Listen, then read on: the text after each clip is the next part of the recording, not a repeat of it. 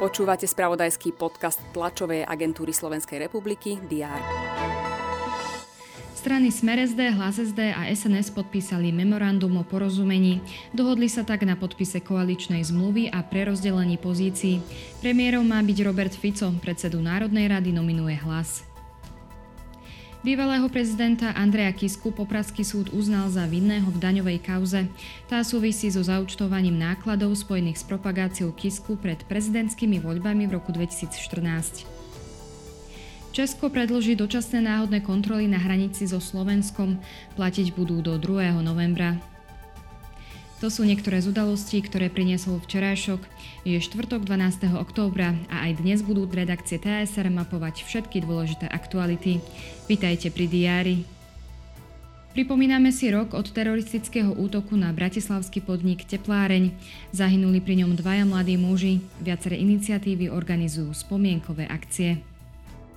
V Liptovskom Mikuláši sa konajú oslavy pri príležitosti 50. výročia založenia vojenského vysokého školstva na Liptove. Zástupcov Asociácie nemocníc Slovenska čakajú rokovania s tromi zdravotnými poisťovňami. Debatovať majú o cenových podmienkach po dofinancovanie sektora. V Bruseli pokračuje zasadnutie ministrov obrany členských krajín NATO. Hovoriť by mali aj s izraelským rezortným kolegom Joavom Galantom. Americký minister zahraničných vecí Anthony Blinken pricestuje na návštevu Izraela, následne odcestuje do Jordánska. Svetová meteorologická organizácia zverejní správu o stave vodných zdrojov na Zemi. Večer sú na programe zápasy 7. kola kvalifikácie na majstrovstva Európy vo futbale, ktoré budú v lete budúceho roka.